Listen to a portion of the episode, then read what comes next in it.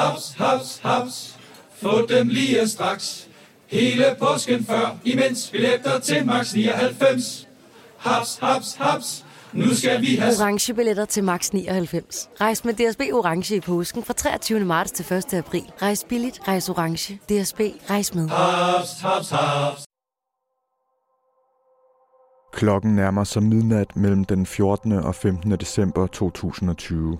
En 29-årig mand sidder i en bus på vej til Nordre Fasanvej på Frederiksberg. Han har forinden matchet med en pige på datingtjenesten Badu. Hun har sendt et billede, hvor hun er let påklædt, og hun skriver i chatten, at hun ligger i natkjole og venter på ham. De aftaler at mødes, men da han er på vej, skriver hun pludselig, at hun ikke er 18 år, men kun 14. Den 29-årige mand møder alligevel op på Nordre Fasanvej, hvor pigen venter. Inden i lejligheden på anden sal er manden ved at tage sin ene sko af, da pigen højt siger, skal vi knalde? Den 29-årige ved ikke, at det fungerer som en slags signalord, og at han er gået i en sexfælde. I samme øjeblik vælter tre maskerede mænd ud fra toilettet. Fucking møgsvin, råber de, mens de slår ham med køller i hovedet, inden han placeres op af en radiator, hvor han den næste time får flere slag, spark i testiklerne og en saks for halsen. Samtidig bliver han troet til at skaffe penge, som han skal aflevere til gerningsmændene, som viser sig at være danske rappere. Du lytter til Panser, en ugenlig podcast på Podimo, hvor vi taler om aktuelle kriminalsager. Jeg hedder Peter Grå, og jeg er kriminaljournalist. Og jeg hedder René Dahl Andersen. Jeg er tidligere narkotikabetjent og har været undercover-agent ude i verden for PET.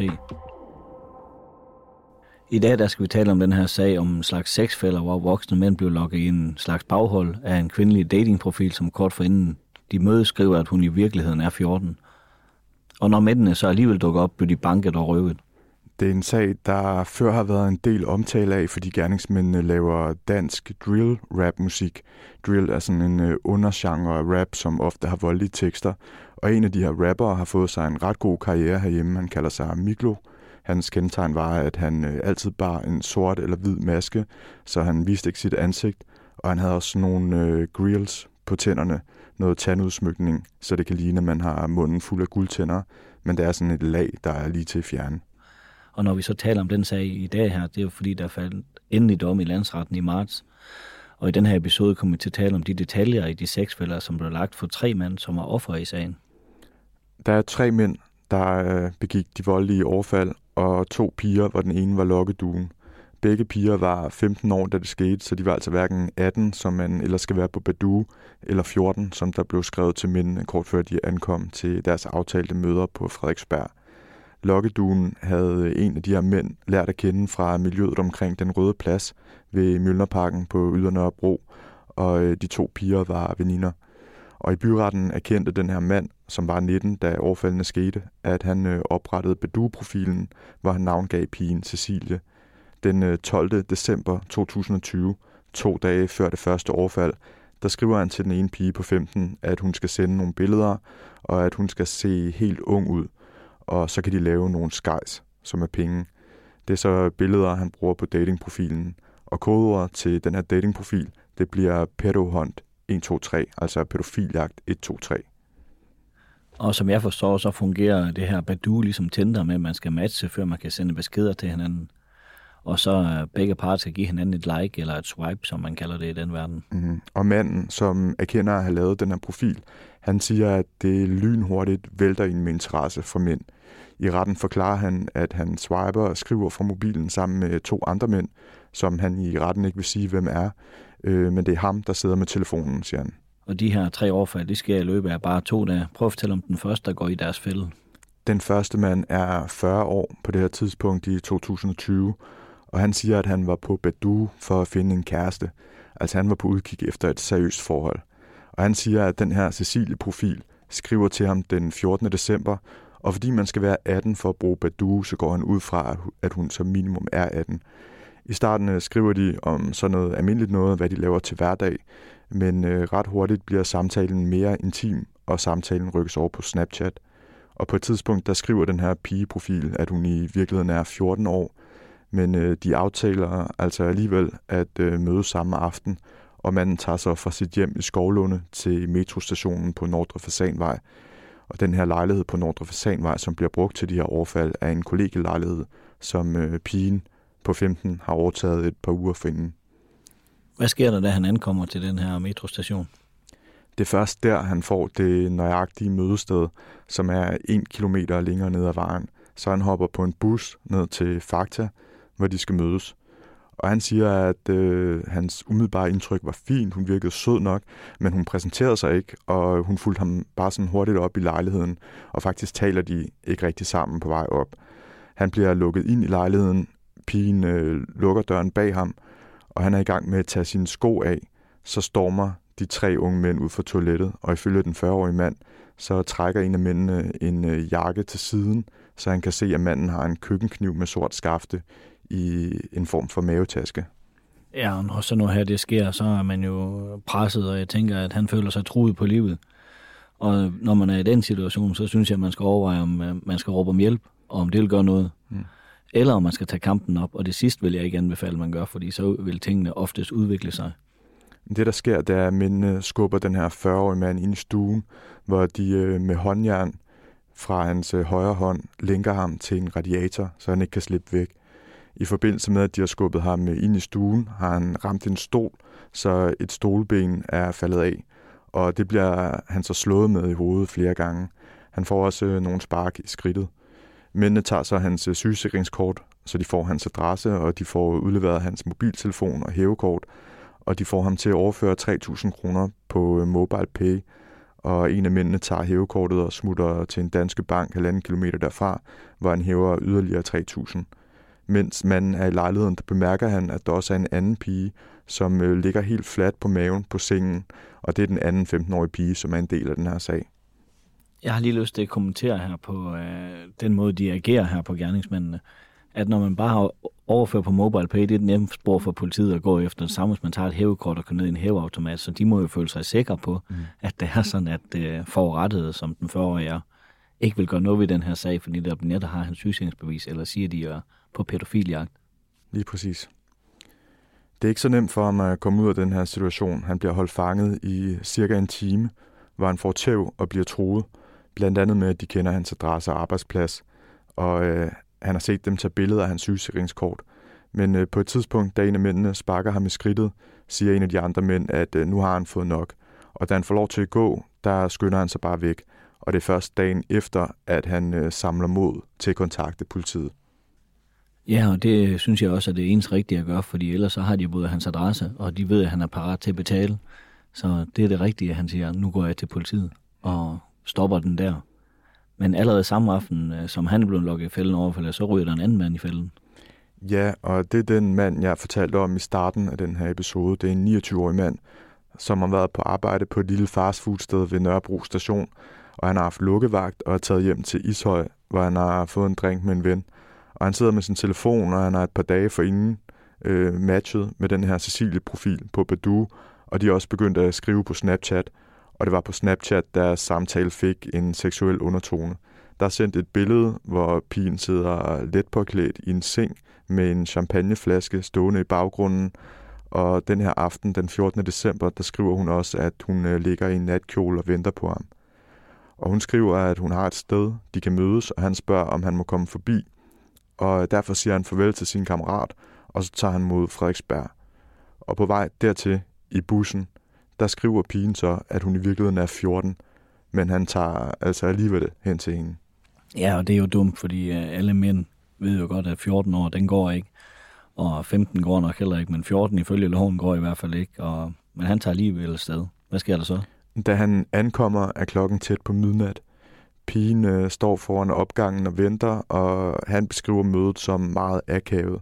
Han siger, at han plejer at give hånd eller give et kram, når han mødes med nogen, men her der stod de bare og kiggede på hinanden, og hun siger, kom, lad os gå op.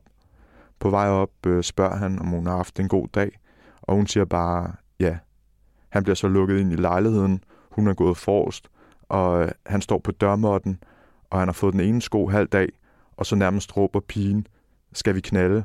Og lige da hun har råbt det, der vælter de her tre fyre ud fra badeværelset med køller. Og det lyder som sådan en slags cue på, at det er sådan, at de kommer ud, at det er noget, de har aftalt og fyrene de slår løs på den 29-årige mand, som siger sådan noget, øh, hvad sker der? Han føler, at han bliver slået mellem 80 og 100 gange i hovedet, har han sagt. De øh, skubber ham ind i stuen, og han bliver placeret op af radiatoren, og han får at vide, at han ikke skal kigge op. En af mændene siger så, at pigen han har skrevet med er lille søster til en af de andre, der er til stede, og derfor er de rasende på ham. Og ham, der så skulle være storebroren, han tager så en saks og presser den mod den 29-årige mands hals og siger, at han har lyst til at slå ham ihjel. Og pigen, som har lukket ham op, øh, hun holder sig i baggrunden, men i den første forklaring, manden giver, der fortæller han, at, at hun også griner nogle gange. Ja, og når jeg hører det, så er der så meget forrådelse i det her, og de er også lige allerede på et døgn, de tager det til næste trin, det her skuespil, men nu er det lige pludselig en søster til en af de mænd, der er her, og nu er det ikke bare pædofiljagt, så man kører på skuespillet for at bruge alle midler, altså manipulere med den her forrettede. Og så synes jeg også, at øh, de opbygger en historie for sig selv ved det i orden, fordi det er en ung kvinde, og men når jeg hører det, så er det ren ondskab, og det er grådighed på, hvor man vil ydmyge folk og presse dem op i en krog, og så bruge den her situation som en afpresning. Mm. Det her med, at de påstår, at øh, der er en eller anden familiær relation til pigen, det træk, trick, jeg før har hørt om, er brugt af folk fra Møllerparken-området. Hvis man har læst min bog øh, Brødre, så ved man, at der var folk fra Brothers-miljøet, som lavede et såkaldt øh, ludertræk, hvor de fik en kvinde til at tilbyde sex for penge. Og når manden så havde taget sit tøj af i lejligheden, hvor det foregik, så væltede nogen ind ad døren og råbte, min kusine, min kusine, og så blev manden afpresset.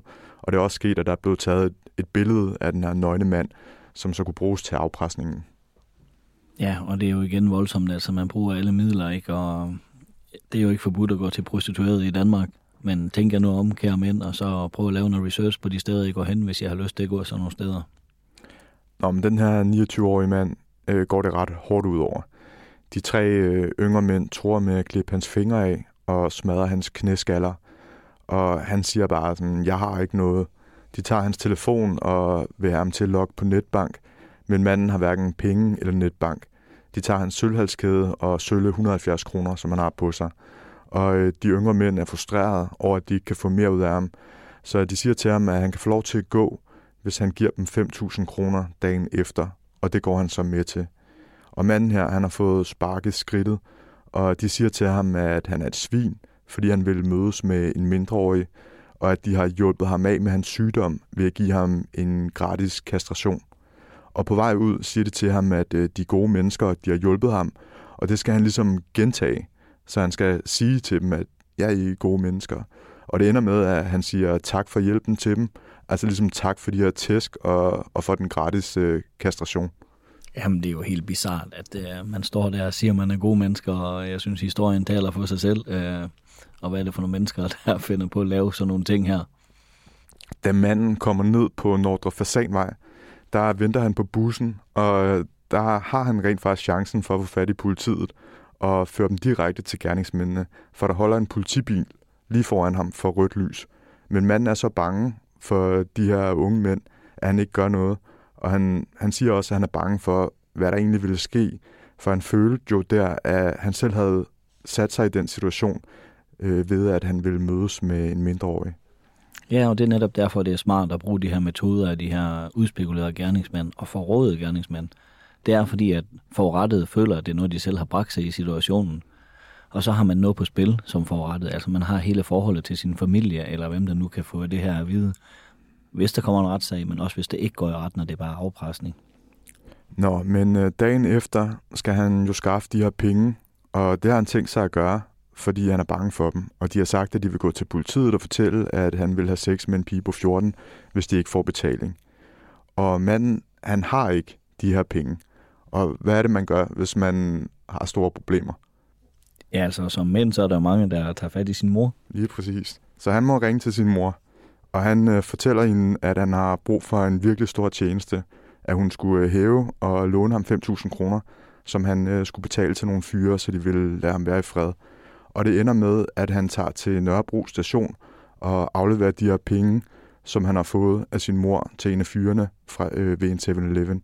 Og en af pigerne er også til stede i baggrunden, og politiet kan senere se, at øh, da de her penge er overdraget, der ringer hun til ham rapperen Miklo lige bagefter. Og politiet er overvågne og får fat i videomateriale og teleoplysninger ud fra det videomateriale, tænker jeg. Men inden de får fat i gerningsmændene, så er der en mand mere, der ryger i fælden. Og det er den samme dag, som mand nummer to afleverer de her penge, og det er om aftenen, og det er den 15. december 2020. Og det her offer er 32 på øh, det her tidspunkt og kører til Nordre Fasanvej i bil. Og han bliver også hentet op af den 15-årige pige. Hun har mørkt langt hår og har sådan nogle øh, leopardmønstrede joggingbukser på, da de mødes. Og øh, det samme sker med de tre fyre, som i de tidligere tilfælde, de springer ud fra toilettet som en surprise, og ligesom den første mand bliver han øh, linket til radiatoren med håndjern. De tager mandens telefon, men øh, han får den så i hånden igen for at skrive rundt og bede øh, nogen overføre penge, mens de holder øje med, hvad han skriver. Og så bliver han også tvunget til at øh, udlevere NemID-oplysninger og dankortkode. Og da han sidder der, hvad gør de så ved ham? Den her mand får øh, flere skader end de andre. Øh, han bliver slået, så han brækker et kindben. Øh, det er et knytnævslag, som er skyld i det, men han bliver også slået med en øh, metalstang. Og imens det foregår, sidder de to piger i sengen og kigger på. Og manden bliver afpresset og troet ved, at mændene siger, at de skal have nogle penge, fordi ellers vil de melde ham til politiet for at være pædofil. Og han får øh, begge sine forældre til at overføre 2.500 kroner, og en af mændene forlader lejligheden for at få nogle penge ud af mandens hævekort også. Og han ender med at være i lejligheden, den her mand, mellem to og tre timer, før han får lov til at gå. Og han anmelder det ikke selv, fordi han simpelthen er for bange. Ja, og som tidligere politibetjent, så kan jeg desværre godt genkende, at det her det er noget, vi oplever, at folk ikke øh, tør at anmelde det. Fordi at uh, en ting er at have siddet i den her lejlighed i en to-tre timer og være udsat for det, der svarer til tortur, og der kommer til at sidde i kroppen af sådan en mand her resten af livet. Så når der kommer en retssag, så skal man dernede konfronteres med dem, og deres omgangskreds, og deres venner, plus sin familie skal trækkes igennem det her.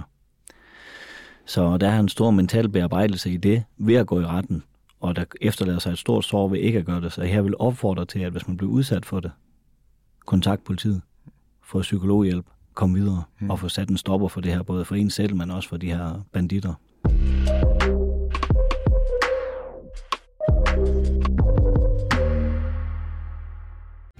Vil bygge i Amerika? Ja, selvfølgelig vil jeg det.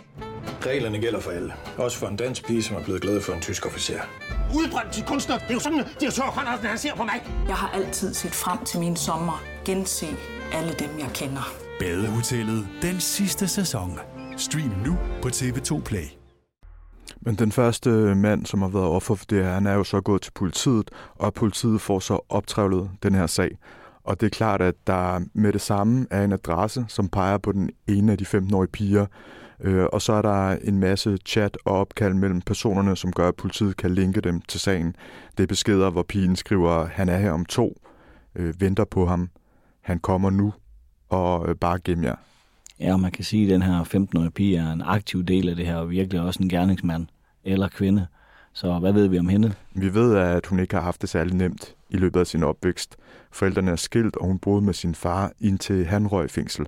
Og så flyttede hun ind hos sin mor i et hjem, der var præget af vold og utryghed.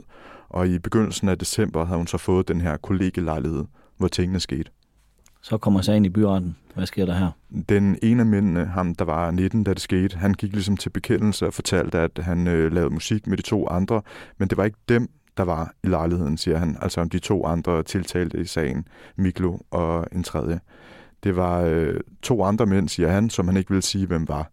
Men politiet kan alligevel knytte de to andre rappere sammen med den her sag her. De kan for eksempel se på masteoplysninger, at et bestemt taletidskort befinder sig ved lejligheden på Nordre Fasanvej, da det første overfald er i gang, og det taletidskort bliver senere fundet i en telefon, der ligger på den sovesofa, Miklo sover på, og politiet kan se, at telefonen har været synkroniseret med Miklos MacBook, og den er forbundet til hans Apple-ID. Og den tredje gerningsmand er nævnt i en af pigernes tekstbeskeder, og hans fingeraftryk er for eksempel også øh, på de håndjern, der findes i lejligheden. Ja, og sådan er det, når man begår kriminalitet, og man bruger teknik til det, i det her tilfælde telefoner så er der altså nogle spor, politiet kan løbe op, som de har gjort her. Og så er der også den gammeldags øh, metode med fingeraftryk på håndjern, øh, så, så røg den i retten. Hvad ender det med i byretten? Det ender med dommen for grov vold, frihedsberøvelse, røveri og afpresning. Og den af mændene, der ligesom har erkendt, han får fire et halvt års fængsel. Gerningsmand nummer to fik øh, fire år, og Miklo fik øh, der tre år og ni måneder. Og alle tre er i forvejen øh, straffet. Pigerne fik mildere domme, men både de, Miklo og en af de andre gerningsmænd ankede, og så skulle sagen i øh, landsretten. Og så plejer man jo at sige, når man går i landsretten, så får man noget med derfra, enten en skærpelse eller en lempelse. Hvad skete der? Der sker noget helt uventet i starten af sagen, fordi den her sag går i gang, og så ruder Miklo sig ud i nogle nye forhold, som han ender med at blive varetægtsfængslet for, selvom han jo sidder fængslet i forvejen. Ifølge Ekstrabladet tror han i Østerlandsret nogle piger, som skal vidne i sagen, og en af de her piger er en af dem, der, der er med i den. Øh, han skulle have sagt, jeg slår jer ihjel, og fem dage senere, den 4. februar, altså for en måned siden nu, lykkedes det ham om natten med hjælp fra en anden at sende en trussel ud telefonisk. Der bliver ifølge Ekstrabladet sagt, vi tager jer med ned til MP-kælderen og klipper jer skaldet og får 10 mænd til at voldtage jer. I skal bare få hende til ikke at snakke. Ja, og det er straffelovens paragraf 123, eller 123, som man kaldte den på politiskolen og stadigvæk gør i politisprog. Det er trusler mod vidner, både direkte eller indirekte. Der bliver alle parter i sådan en sag varetægtsfængslet, også selvom det er påstand med påstand. Og med MP-kælderen menes der jo kælderen i Mjølnerparken, og der har jeg selv været sammen med nogen, og jeg kan godt forestille mig, at det ikke er et sted, man vil være fanget. Ja, eller blive klippet skalle af voldtaget for den sags skyld. Og ifølge Ekstrabladet får de her ting og de her sager Miklos pladeselskab til at afbryde samarbejde med ham. Angiveligt har han en af de største kontrakter med Universal, og det går så tabt grund af, at det er sådan, at manden ville være rigtig gangster, hvis man kan sige, at det her var gangster. Hvordan endte sagen så i landsretten? Sagen endte også med dommen i øh, anden instans i landsretten. Miklo fik øh, fire års fængsel altså tre måneder mere end i byretten, så det var en skærpelse, som du var inde på. Men den anden tiltalte, som havde anket, han øh, fik bare stadfæstet sin dom på fire års fængsel. Og de to piger, som var 15, da det skete, de fik øh, henholdsvis to et halvt og øh, halvandet års fængsel, hvoraf størstedelen blev gjort betinget. Det var øh, pigen fra Cecilie-profilen, som øh, førte mændene op i lejligheden, der fik den længste straf. Ja, nu er det jo sådan, at øh, mænd lader sig øh, blive fristet af sex, og der er alle mænd på alle niveauer i samfundet, der falder i den her. Og, og der har før været sager herhjemme med sexfælder, som øh, dem vi har talt om i dag. Ja, og vi har fundet to sager frem. Den ene den er fra 2017, hvor en 24-årig mand fik fire års fængsel, efter han havde holdt en tilbage i 10 timer i en lejlighed, blandt andet med håndjern. Og han blev holdt tilbage øh, i det her, fordi det var sådan, at han havde svaret på en falsk profil, hvor de havde haft øh, til hensigt, eller ham, der så var forurettet, hvis man kan sige det, havde haft til hensigt at have sex med en 14-årig, og det blev afpresningen så kørt på. Så den 24-årige, han fik øh, fire års fængsel for det her forhold, men ham, der mødte op og blev truet, han fik tre måneders fængsel, fordi han åbenbart havde en tydelig hensigt til at have sex med en 14-årig ud for de her chat- og sms-beskeder. Og øh, sidste år faldt der dom i en sag, hvor en mand og en kvinde havde fået en lidt for god idé under en fest. Det var ifølge BT en idé, der skulle skaffe dem penge til kokain. De oprettede en annonce, hvor kvinden udgav sig for at være prostitueret, og samtidig mindreårig. Og det var for, at offeret ikke skulle gå til politiet. Når offeret så kom, så blev offeret mødt af manden, som lå på lur med en stor køkkenkniv, og han kom så frem og troede offeret til at udlevere værdier og kvinden fik 9 måneders fængsel i den sag, og manden fik to et halvt år.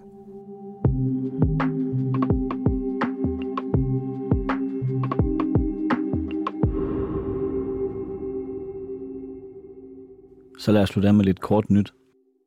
I sagen om skyderi og drab i Fields den 3. juli sidste år har Københavns politis anklagemyndighed rejst tiltale mod den nu 23-årige fængslede mand i sagen – den 23-årige er tiltalt for at have dræbt tre personer, en 17-årig dreng, en 17-årig pige og en 46-årig mand. Derudover er han blandt andet også tiltalt for 11 drabsforsøg, samt øh, drabsforsøg ved at have skudt mod en gruppe på ca. 21 personer. Sagen starter i Københavns Byret den 12. juni, og ifølge TV2 har anklagemyndigheden i anklageskriftet taget forbehold for påstand om anden foranstaltning end almindelig straf, som det hedder, og det vil sige, at den tiltalte kan ende med en anbringelses- eller behandlingsdom. Siden vi optog sidste episode, er der kommet detaljer fra anklageskriftet mod den 37-årige mand, som er tiltalt for drabet på 22-årige Mia Skadhauge Stævn, som blev samlet op af manden, da hun var på vej hjem fra en bytur i Aalborg om morgenen den 6. februar sidste år.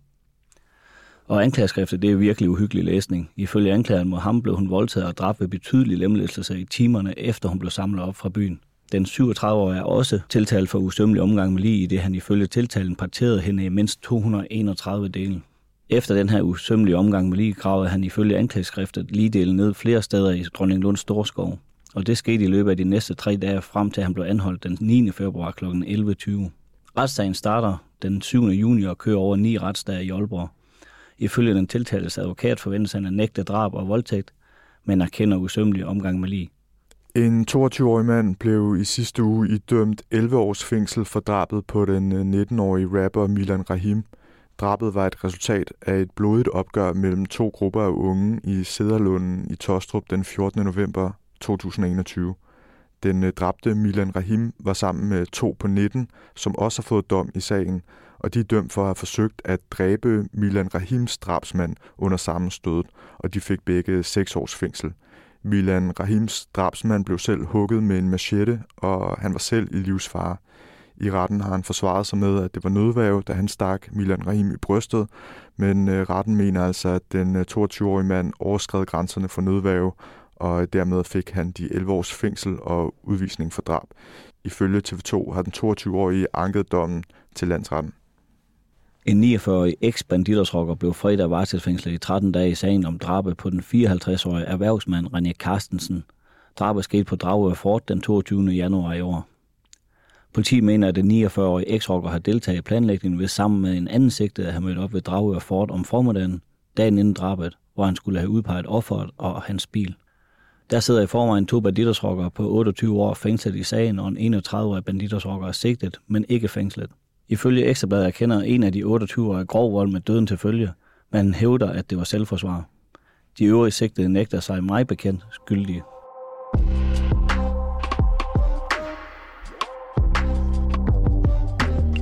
Du har lyttet til Panser på Podimo. Hvis du har en idé eller et tip til en historie, vi bør tale om i Panser, så kan du kontakte os på vores personlige profiler på Instagram eller Facebook. Mit navn er René Dahl Andersen, min medvært er Peter Grå, og vi er tilbage med mere Panser næste torsdag. God påske.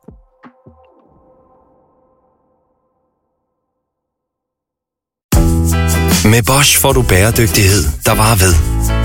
Vaskemaskiner, som du ser så nøjagtigt, at de sparer både vaskemiddel og vand. Opvaskemaskiner, som bruger mindre strøm. Og køleskabe, som holder maden frisk længere. Slidstærke produkter, der hverken sløser med vand eller energi. Like